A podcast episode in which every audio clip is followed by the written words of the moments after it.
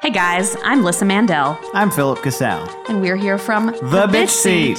the podcast. It's an interview show where we talk to guests about the horrible and beautiful parts of their youth. We like to think of it as an adult talk show and tell. A grown up show and tell. There you go. Like that. So, for a teaser, here's some magnetic poetry that I wrote on my fridge when I was 12. Hit it, Phil.